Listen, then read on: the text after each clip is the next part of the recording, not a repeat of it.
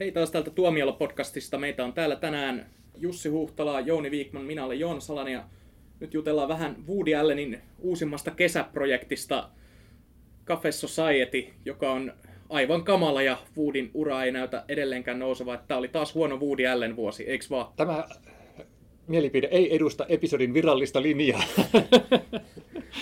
Joo. Mitä hittoa?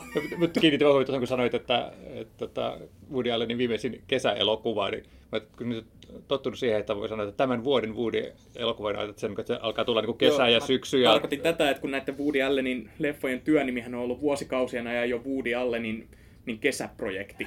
Mä luulen, että se on syksyprojekti. Autumn Project mun mielestä se on. No, mm. jo kerran vuodessa joo, kuitenkin. Joo, kuitenkin. No mun mielestä kyllä ihan ihaltavaa, että joku pystyy tekemään niin, tota, ton näköistä jälkeä vuodesta toiseen. Niin, se, niin Woody Allenhän siis täyttää tänä vuonna 81.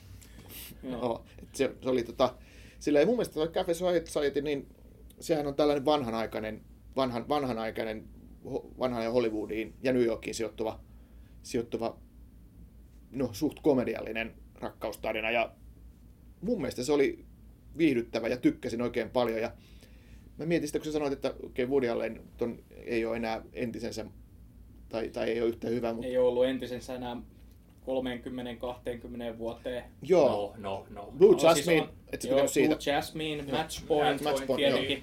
Joo, ja, joo, ja äh, Midnight in Paris. Poikkeuksia alkaa niin löytyä. Joo, joo, joo, joo, siis mähän sanoin, että tää oli huono Woody Allen vuosi. Joo, tää, tää vuosikerta ei ole hyvä. Joo, no tää, tää oli siinä mielessä semmoinen kevyempi Woody Allen, mutta, mutta siinä mielessä myös toisaalta siinä kevyemmässä lajityypissä tosi hyvä ja hauska ja hyvän tulee. Mutta se, mikä tosi ehkä vähän tulee, että muistatko sanoa Jounille sen, sen leffan jälkeen, että onko tuosta Woody Allenista tullut vähän tuommoinen vanha höppänä, että se, se on pehmentynyt vanhetessaan, niin kuin jotkut kyynistyy, mutta se, se jotenkin tuntuu, että se, se pehmenee, se halusi, tai ainakin tämän elokuvan kohdalla, että se halusi tehdä tällaisen hirveän niin kuin, hyvän tuulisen ja romant, romanttisen, romanttista rakkautta ja tämmöistä vanhanaikaista Hollywoodia niin ylistävän leffan, että olihan siinä jotain semmoisia niin kai vähän tämmöisiä sarkastisia piikkeitä, jotain kritiikkiäkin jotain Hollywoodia kohtaan, mutta että enimmäkseen se on semmoinen vähän niin kuin kunniaostus. No, me ollaan kyllä varmaan katsottu eri leffa. kun sä puhuit, äh, äh, mun mielestä aikaisemmin mainitsit, että se oli niin komediallinen ja Joo. nyt sä näytit, että se oli niin romanttinen ja mun mielestä oli niin komediallinen sen takia, että siinä oli hauskoja tyyppejä. Niin. Ne, ne, ne ei se, ollut hauskoja. se ei ollut romanttinen, ja vaan se oli roma- enemmän draama. Niin, nimenomaan. Sitten vielä semmoinen niin surumielinen, että se kertoo mun mielestä niin kuin valintojen tekemisestä ja niiden kanssa elämisestä. Se kertoo vanhasta miehestä, joka yrittää selittää itselleen, että on okei okay rakastaa nuorempaa naista. Mut, nyt, mulla, nyt kyllä projisoit. Se on ihan totta, että sen, sen to, toikin puoli siinä leffassa on, mutta mulla on jotenkin se kepeys niin kuin siinä taas niin kuin, ja se romanttisuus. Se, se, se, siitä, että se oli jotenkin se oli niin uskomattoman valoissa ja aurinkoinen. Mä en tiedä, johtuuko se sitten taas tästä uudesta kuvaajasta, joka hänellä oli Joo. siinä, että se näytti vähän niin kuin erilaiselta. Mä voin, mä voin tiivistää nyt, että mitä mä teidän jutuista saan niin kuin irti niin kuin omien näkökulmieni mukaan. Se leffa oli epätasainen koska Woody Allen vissiin tekee näitä elokuvia sillä että se laittaa aina kun se keksii jonkun idean, se heittää ne johonkin hattuun, ja sitten kun pitä, tulee taas aika kehittää uusi kesä- tai syysprojekti, niin hän nappaa sieltä joku pari-kolme lappua sieltä hatusta ja kirjoittaa niiden pohjalta käsikirjoituksen.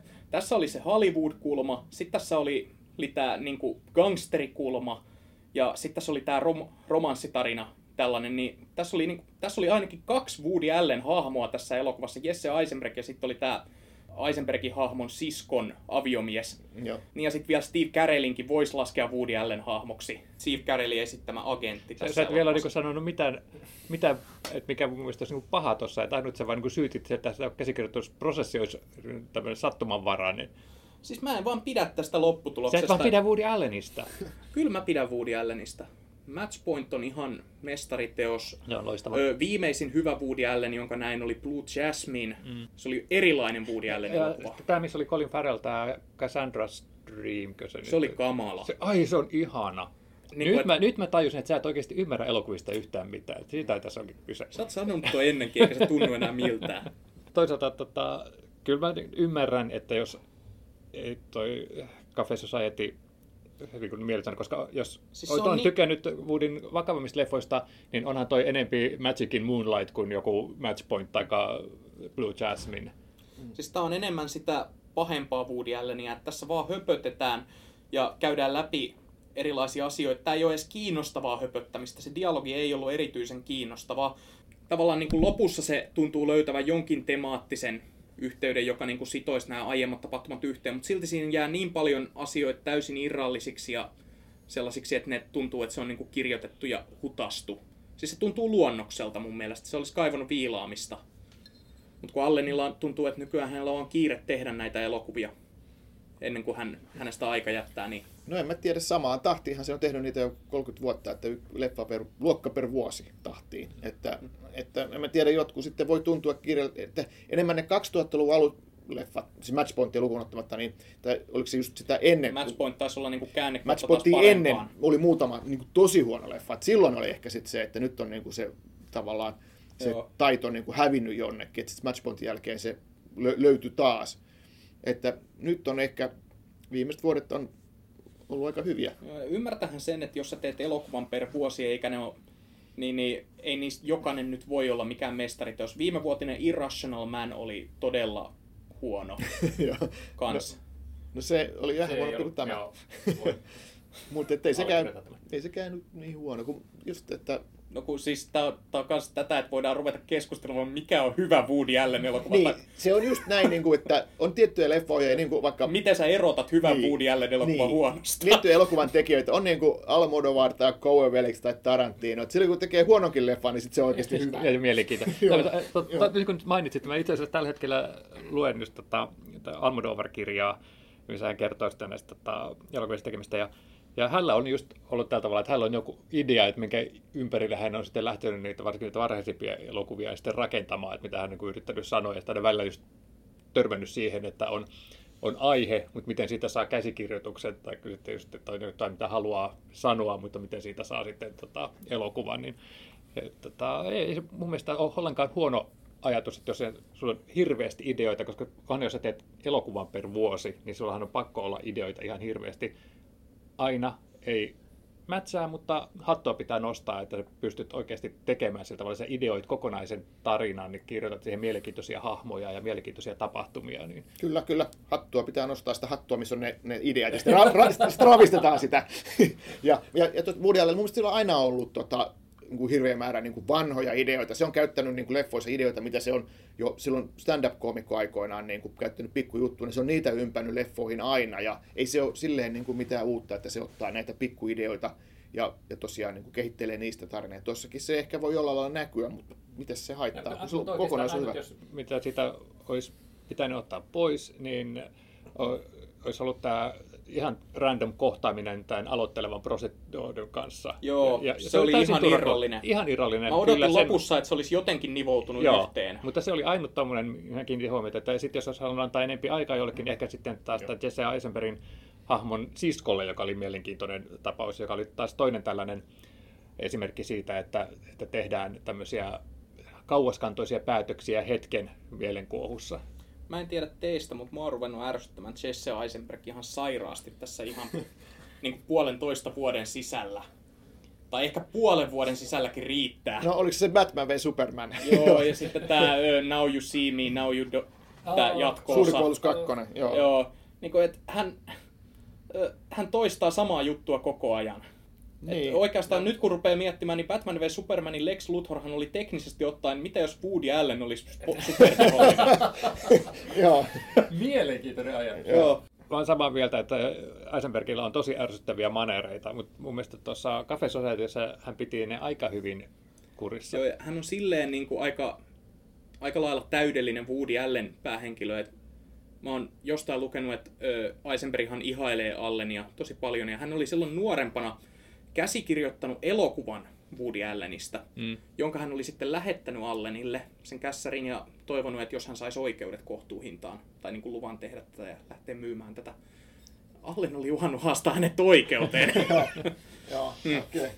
Ja se on niin kuin heidän ensimmäinen kontakti keskenään ja nyt jotain 10 15 vuotta myöhemmin, niin hän on Allen elokuvan pääosassa Joo. Allenina. Ehkä hän jonain päivänä tekee sen oman Allen Joo. elokuvansa. Joo. Ehkä se on Allenin testamentissa sitten. Mm. Ja. Lupa myönnetty.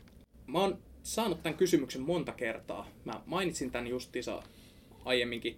Niin mistä oikeastaan tunnistaa, mistä erottaa hyvän Woody Allen elokuva huonosta. Koska ne on niin näitä yleisesti hyväksyttyjä juttuja. Annie Hall on hyvä, Match Point on hyvä, ja sitten joku, öö, mikä tämä oli, missä tämä John Malkovich esittää tämä kloonia jossain mustavalkoisessa Lontoossa, niin se on jostain syystä huono. Jade Scorpionin kirous on huono niin ja se keksileffa on huono. Keksejä mutta sitten taas Bullets over Broadway on hyvä. Joo. Ja, joo. Mutta, joo. Mutta mä, mä saako tähän semmoisen, niin kuin oli tuossa, tuossa Star Trek-leffoissa, että joka parillinen ja pariton ilmestymisvuoden perusteella.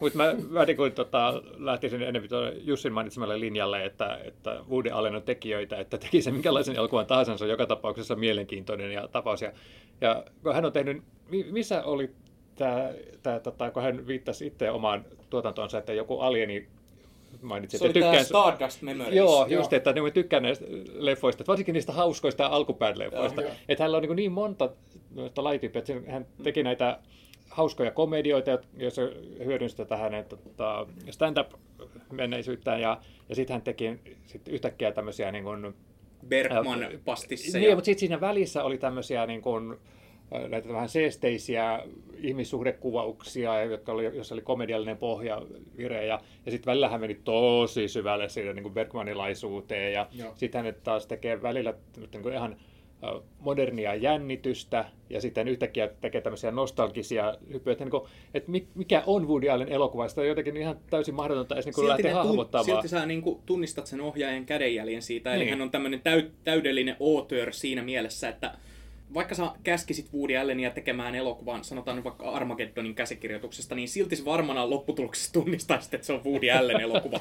niin. että... toinen, toinen tapaus, joka mä haluaisin nähdä Woody niin, Allenin niin Armageddon. Niin se semmoinen perus, perus niin kuin Woody Allenin leffa on mun mielestä semmoinen niin kuin Annie Hall, että se on komedia, mutta se on älykkäästi kirjoitettu. Ja sitten siinä on rakkaustarina, tai ehkä parikin, ja sitten Woody Allen itse näyttelee siinä. Että ne mm. on ne, niin ne perusainekset. Niin. Et sitten on niin näitä vakavia draamoja, missä välttämättä Woody Allen itse ei ole ollenkaan mukana. Mutta tavallaan muuta... kuitenkin nekin elokuvat, missä Woody ei ole itse näyttelijänä, niin niissäkin sä tunnistat aina, että siinä on se yksi hahmo, joka on Woody Allen. Niin, melkein aina, mutta onko Matchpoint esimerkiksi semmoista? Ei, ei, ei välttämättä. Mm.